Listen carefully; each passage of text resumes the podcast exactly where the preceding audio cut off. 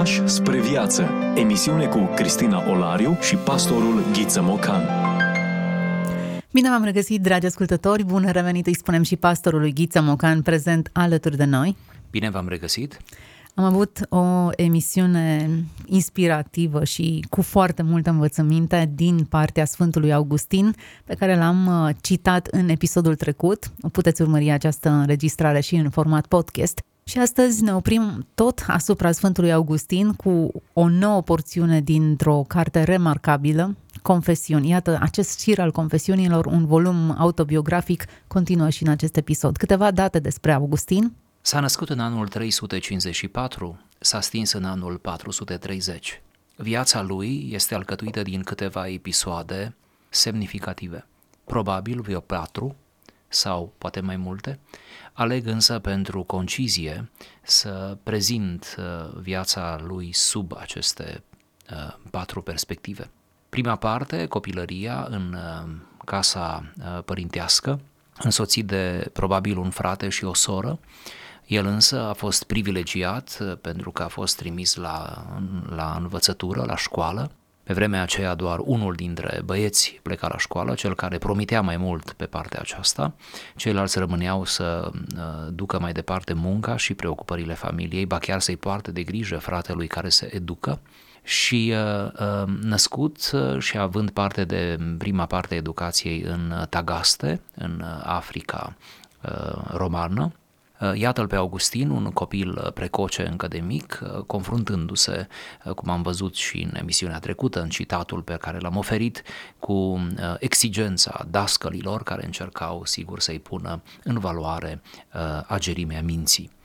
Aceasta este cumva prima etapă a vieții sale. A doua etapă este cea din Cartagina, adică vorbim de capitala provinciei romane africane, unde uh, oraș universitar, cum am zice astăzi, Augustin ajunge pentru a-și desăvârși studiile, aici odată cu uh, uh, împlinirea din punct de vedere educațional, să spunem așa, uh, are parte și de un uh, uh regres, de o uh, cădere în plan moral, viața lui spirituală, deprinsă de acasă, mai ales uh, irigată de învățăturile mamei, Monica.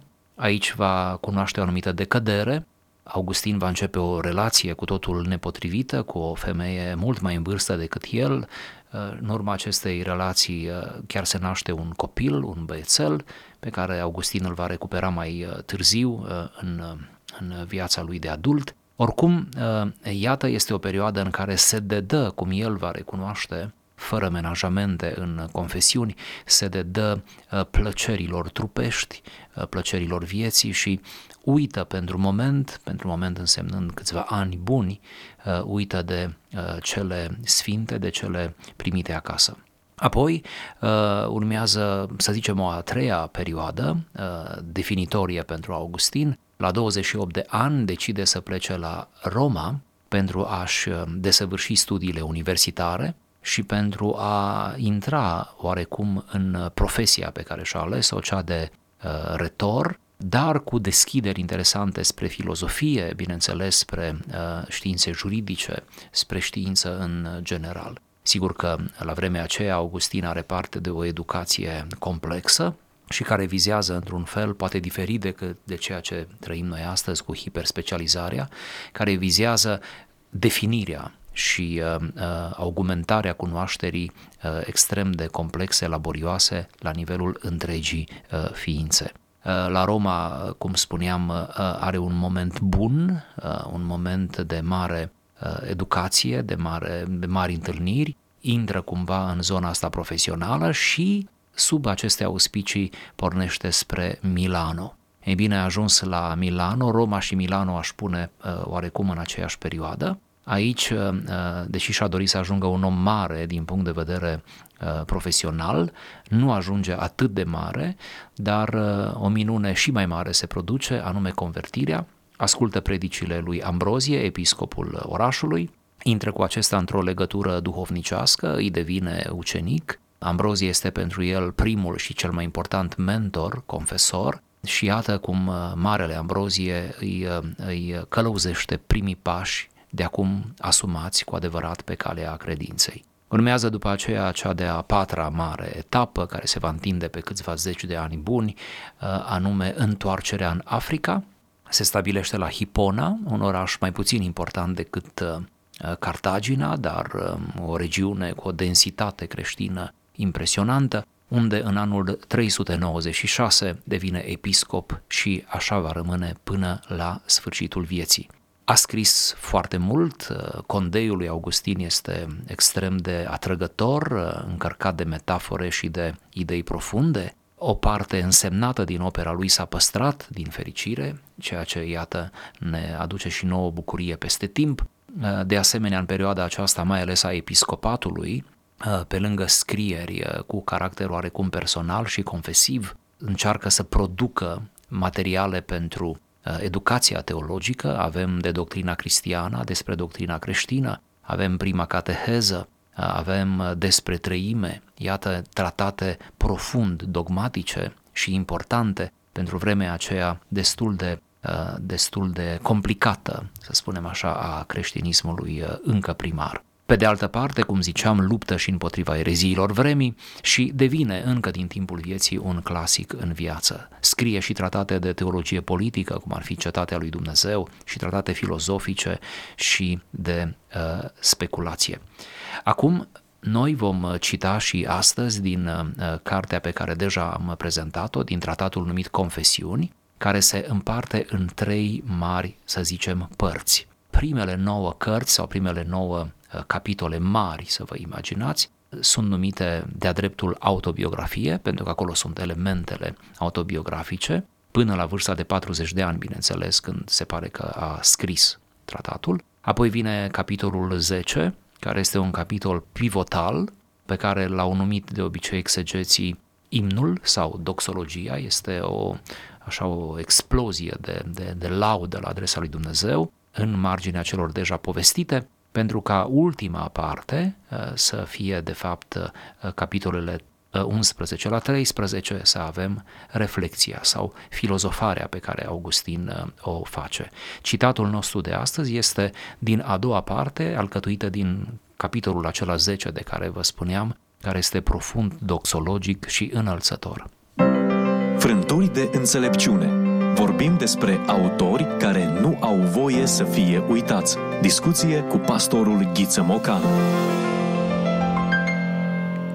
Chiar așa, Sfântul Augustin nu are voie să fie uitat. Sfântul sau, știu, fericitul Augustin, Augustin cum îl pomenim noi în desele citări pe care le facem, nu are voie să fie uitat. Prin urmare, lecturăm și astăzi o porțiune din volumul intitulat Confesiuni. Această porțiune poate să stea sub uh, titlul provizoriu, măcar pentru acest dialog, nețărmurita iubire. O, Doamne, abisul cunoștinței umane este gol și dezvăluit privirilor tale. Ce ar mai putea oare rămâne în mine ascuns de tine, chiar dacă nu m-aș mărturisi ție? Mai degrabă pe tine te ascund de mine însumi decât aș putea eu să mă ascund de tine. Acum însă, când geamătul meu stă mărturie cât de silă îmi este de mine însumi, tu ești acela care strălucești pentru mine, care mă bucur, acela care ești iubit și dorit de mine până într-acolo încât să-mi fie rușine de mine, să mă resping pe mine însumi pentru a te îmbrățișa pe tine. Și nu vreau să fiu pe placul fi al meu, fi al tău, decât să fiu în numele tău. Din clipa în care te-am cunoscut, nu am găsit nimic din tine care să nu fie o reamintire, căci din clipa în care te-am cunoscut, nu te-am mai uitat. Unde am găsit adevărul, acolo l-am găsit pe Dumnezeul meu, care este adevărul însuși, iar în clipa în care am cunoscut adevărul, nu l-am mai uitat. De aceea, din clipa când te-am cunoscut, rămâi în memoria mea și acolo te găsesc când îmi amintesc de tine și când mă desfăt întru tine. Acestea sunt sfintele mele desfătări pe care mi le-ai dăruit în îndurarea ta, privind cu îngăduință la sărăcia mea. Târziu te-am iubit, frumusețe atât de veche și totuși atât de nouă. Târziu te-am iubit. Căci iată, tu te aflai înăuntrul meu, iar eu în afara ta. Acolo, În afara mea te căutam pe tine și în urățenia mea mă năpusteam asupra lucrurilor frumoase pe care le-ai creat. Tu erai cu mine, dar eu nu eram cu tine. Și mă țineau departe de tine tocmai acele lucruri frumoase care nu ar fi existat dacă nu ar fi existat în tine. M-ai chemat, m-ai strigat și ai sfâșiat cu țipătul tău surzenia mea. Ai fulgerat, ai străluminat și ai izgonit orbirea mea. Ai răspândit mireasma ta, ți-am respirat răsuflarea, iar acum suspin după tine. Ți-am simțit gustul, iar acum mi-e sete și mi-e foame de tine. M-ai atins și ai aprins în mine dorința după pacea ta. Ce text frumos și emoționant, ce cuvinte puternice, aproape ne izbesc prin, prin forța lor. Metafore foarte bine alese, recurs la simțuri fizice, recurs la cotidianul vieții celui care citește, celui care aude. Deci, da, să ne bucurăm în primul rând de frumusețea estetică a acestor texte și cum uh, autori precum Augustin nu lăsau un text să le plece de sub ochi, să ajungă la cititori, la destinatari, înainte de, a, de a-l șlefui așa cum se cuvine. Cred că e bine să plonjăm într-un astfel de text al regăsirii, al, nici nu găsesc exact termenul. Sunt cuvinte atât de puternice care balansează între ele, între urățenie și frumusețe, între absolut și goliciune interioară, sărăcie. Este o descriere atât de plastică a relației între om și Dumnezeu, o relație care nu e lipsită de dificultăți, o relație care uneori pare a fi o coliziune, în care omul se simte uh, uneori parcă nu copleșit, parcă parcă prea mic, mereu prea mic în raport cu o revelație uh, atât de mare. Este o pledoarie pentru smerenie, pentru bun simț, pentru atitudine rezonabilă față de divinitate. Acum, dacă ne uităm la sentimentul acesta de lepădare de sine, silă de mine, cum folosește Sfântul Augustin aici, mi-e silă de mine însumi și e un, o expresie pe care o mai rea puțin mai târziu. Nu mai vreau să fiu pe placul meu, nu mai îmi plac. Mă uit la urățenia mea, la sări- sărăcia mea, la goliciunea, la orbirea, la surzenia mea. Toate acestea în raport cu frumusețea și cu absolutul superlativul pe care l-am găsit în, în acest balans între cele două stări, mă gândesc că e întotdeauna omul care se întâlnește cu Dumnezeu. În fața unei astfel de extaz, rămâi copleșit de cât de mare este și cât de mic și greu de, de primit ești în, în prezența lui Dumnezeu. Nu aș vrea pe de altă parte cineva să înțeleagă greșit afirmațiile lui Augustin. Aici nu avem de-a face cu lamentări ieftine și nici cu un fel de uh, stimă de sine scăzută, adică cu probleme de ordin psihologic, poate psihiatric, uh, nici vorbă. Aici avem de-a face cu o detestare pozitivă de sine. Aici avem de-a face cu o detașare față de propria viață, de propria trăire, uh, dar o detașare uh, de-a dreptul hristică. Aici este o aplicație, dacă vreți, experiențială a cuvintelor Mântuitorului, care spunea, dacă nu se leapă de cineva de sine, și de toate ale sale, nu poate fi ucenicul meu. E o lepădare pozitivă, înțelegeți? Nu e vorba de un abandon al, al, al vocației, de un abandon al abilităților, al relațiilor, a familiilor uh, proprii, uh, un abandon al responsabilităților. Toate acestea trebuie să le ținem cu mare atenție în mână toată viața dar uh, uh, e o detașare necesară, uh, pozitivă, cum ziceam, și care se întâmplă sau se concretizează în în fața divinității, în fața infinitului, în această relație pe care o resimte sufletul ca fiind copleșitoare Uh, cu Dumnezeu. Deci uh, ea nu se realizează doar printr-o luptă din aceasta ieftină și poate bolnăvicioasă cu tine însuți. Nici vorbă. Nu este o frustrare, aici nu sunt gânduri uh, negre, ci din potrivă, în fața luminii vezi întunericul din tine. Hm. Da, frumos spus. Nu este singurul episod pe care îl regăsim așa. Pe pagina Scripturii găsim câteva episoade în care reacția este exact la fel. Petru, spunându-i Domnului Iisus, pleacă de la mine că sunt un păcătos. Adică uită-te ce minune ai făcut, uită-te cu ce răspuns ai venit și cine sunt eu de fapt. Și îl regăsim și pe Iov mai devreme, Iov care are tot acel discurs plin de supărare și mă gândesc la mulți oameni care spun când mă voi întâlni cu Dumnezeu, îl voi întreba de ce mi-a făcut asta și asta și își imaginează cum îl voi lua la harță pe Dumnezeu pentru toate nedreptățile acestei lumi.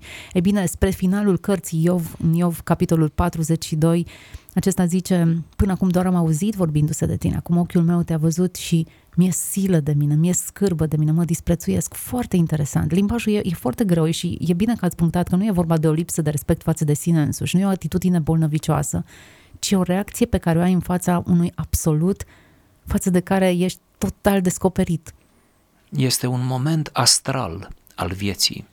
Este probabil acel moment care merită trăit și care, care concentrează întreaga ființă, întreaga simțire a omului în raport cu imensitatea și caracterul inefabil până la urmă al lui Dumnezeu, a ființei lui Dumnezeu. Vedeți, omul nu-l poate vedea pe Dumnezeu. Ori faptul acesta al nevederii activează în noi credința și toate energiile ei. Ori Augustin tocmai despre aceasta vorbește. Odată ce te-am întâlnit pe calea aceasta a credinței, odată ce sufletul meu s-a lipit de tine, uh, acum tu ești totul, iar eu nu sunt nimic. Eu mă, gol, mă golesc ca să mă umplu de tine. Eu mă fac mic pentru ca tu să te faci mare. Și un alt element care, uh, pe care să-l avem în vedere aici, să nu-l, să nu-l pierdem din vedere, este următoarea afirmație. Din clipa în care te-am cunoscut, nu am găsit nimic din tine care să nu fie o reamintire. Foarte frumos. Superb. Există o, o realitate care e scrisă în noi, acel, acel dor după Dumnezeu, pe care în momentul în care te întâlnești cu Dumnezeu e ca o regăsire, aha, despre setea aceasta era vorba, despre regăsirea aceasta era vorba. E un fel de deja vu, uh-huh. în, într-o manieră antropologic creștină. Este ceea ce exegeții lui Augustin numesc în opera lui Augustin sinele cel mai adânc al ființei. Și cumva, să știți că Augustin a făcut multă, multă psihologie avon la letră pentru că uh, uh, el a sondat foarte mult da, uh, ființa umană prin tot ceea ce a scris. A sondat pe sine și implicit, nu? Ne-a sondat pe toți. Uh, Iată-l și aici cum, cum, cum spune că acel gând al veșniciei menționat de Pavel în epistola către romani, uh, acea scânteie divină din om, acea sămânță, uh, adesea neroditoare da, a lui Dumnezeu în ființa umană, nu face altceva ca la momentul întâlnirii conștiente cu Dumnezeu uh, să fie pusă în valoare. Tot ce am găsit în tine, de fapt, e o reamintire. Știam cândva, parcă mi s-a mai spus, deși nu mi s-a spus, parcă am mai trăit, deși n-am mai trăit. Cu toți avem senzația aceasta uneori, da? în legătură cu evenimente, cu persoane, cu, da? cu atât mai mult în această relație cu totul unică pe care o dezvoltăm cu Dumnezeu. E foarte emoționant. Dacă ne gândim la acea parabolă pe care o folosește Mântuitorul cu scena finalului viacului cu oile și caprele și cu cei care spun uh, n-am făcut noi atâtea minuni, răspunsul e niciodată nu v-am cunoscut. Nu există cunoașterea, nu există acea memorie a unei întâlniri, nu există un trecut pe care să-l fi avut împreună. Ori tocmai aceasta e realitatea despre care vorbește Sfântul Augustin aici. E o regăsire. Am avut un moment de întâlnire și nu mai pot uita. El este reprodus în toate întâlnirile ulterioare, cu comunitatea, cu frații, cu biserica, cu momentele de, de, de singurătate cu Dumnezeu. În toate îl regăsesc ca un, ca un fir roșu al vieții mele. Și apoi agonia. Agonie a cărui punct uh, uh, cel mai înalt, al cărui climax, se regăsește în această afirmație tânguitoare a lui Augustin. Târziu te-am iubit, frumusețe atât de veche și totuși atât de nouă. Târziu te-am iubit. Regretul acesta, cred că uneori îl împărtășim toți. Atât de mult era, atât de mult conținut și eu totuși atât de puțin am știut și am înțeles din toate lucrurile acestea. Era mult mai mult, dar am săpat prea puțin. Era o comoară mare și eu m-am mulțumit doar cu firimiturile. Câtă exigență față de sine, ce cântar drept folosește Augustin pentru sine însuși. Vedeți, nu-și caută deloc consolări uh, gratuite, ieftine. Și poate ar trebui să învățăm asta de la stilul lui Augustin. Efectiv, uh, pentru tine să ai cel mai bun cântar, cu tine să faci poate cele mai puține concesii, în vreme ce să-ți păstrezi concesiile pentru semenii tăi. Da, cred că este bună perspectivă. Dacă mă întorc din nou la Iov și suprapun discursul final al lui Iov cu această mărturisire a lui Augustin, Iov spune, vorbeam despre lucruri pe care nu le înțelegeam. Vorbeam de lucruri mai presus de mine. Oare nu așa sună discursul multora dintre noi înainte de a ne întâlni cu Dumnezeu și pe parcurs ce descoperim din comora aceasta? Din nou revenim la aceeași, aceeași afirmație. Până acum am vorbit doar despre, despre puțin în raport cu ce este de fapt. Începutul vieții de credință, cum spuneați, este ca o copilărie. Știți, știți cum e o copilărie? E foarte gălăgioasă.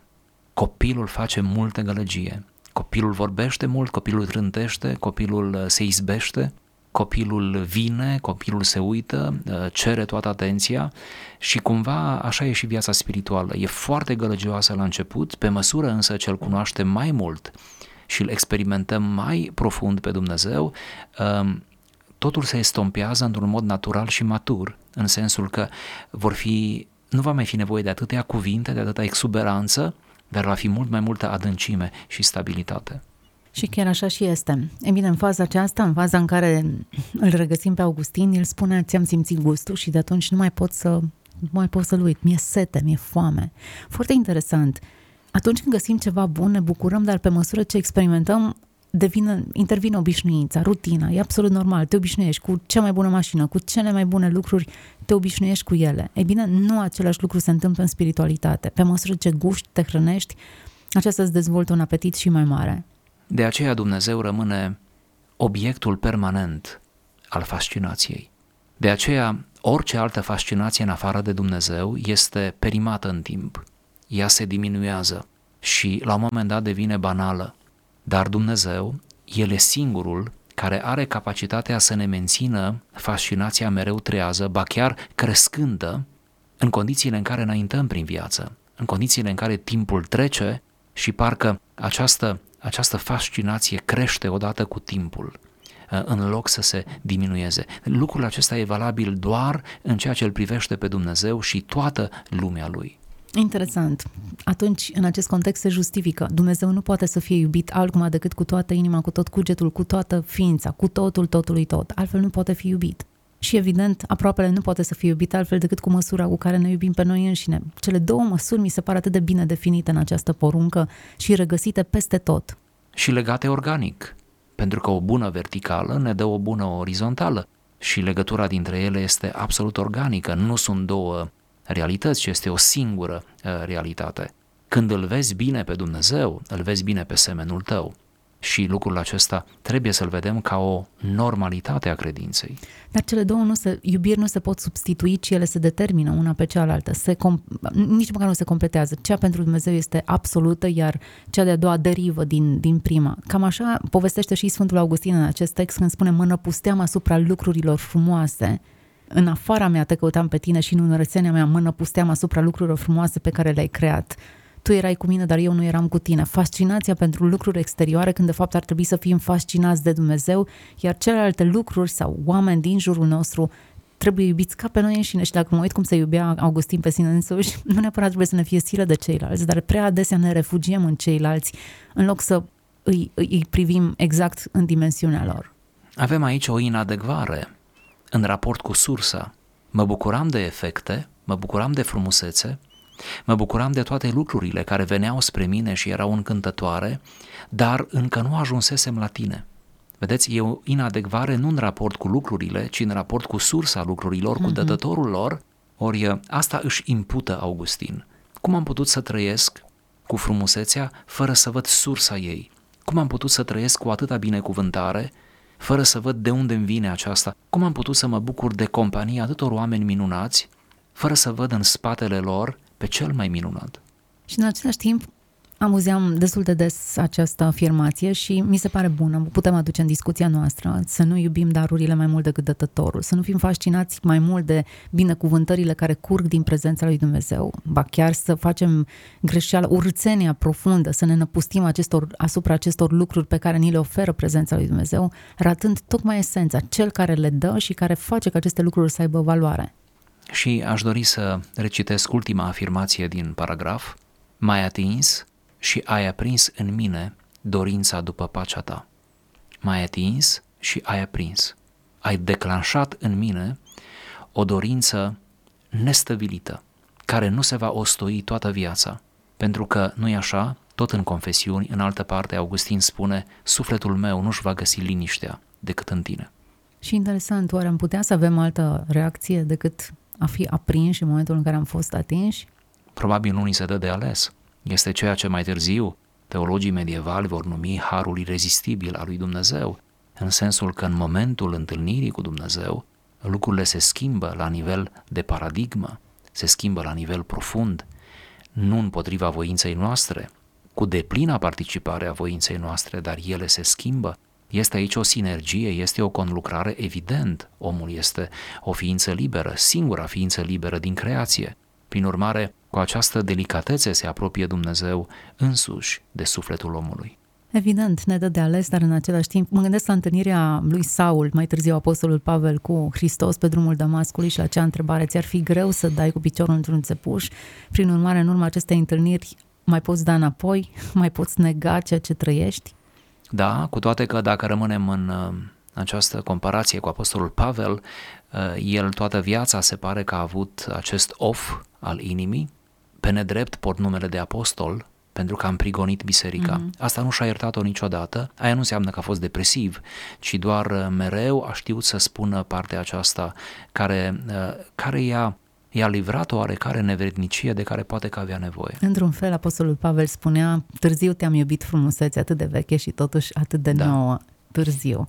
Da, sper din toată inima să nu fie târziu pentru niciunul dintre noi, deși îmi dau seama că pe măsură ce trec ani, aceste adevăruri devin tot mai apropiate de inima noastră și parcă gustăm așa un fel de regret de ce nu ne-am știut la dimensiunea aceasta, deși e clar că sunt stadii diferite în credință și în maturizarea noastră. Dar întotdeauna e, e această idee, aș fi vrut să am această bogăție mai, mai devreme. Alături de acest regret inerent, l-aș numi, hai să atașăm și puțină speranță și să învățăm să ne bucurăm măcar acum, măcar când pricepem, când înțelegem, să ne bucurăm de aceste realități atât de profunde și uh, îndestulătoare ale sufletului. Așa să fie, ne oprim astăzi aici. Timpul trece repede cu Augustin. Am citat din Confesiuni, o carte pe care vă, vă recomandăm cu căldură să o cumpărați, să o lecturați, să vă bucurați de scrierile adâncele acestui om care, evident, s-a întâlnit cu Dumnezeu. Mulțumesc tuturor pentru că ne-ați urmărit. Toate cele bune! Ați ascultat emisiunea Pași spre viață cu Cristina Olariu și pastorul Ghiță Mocan.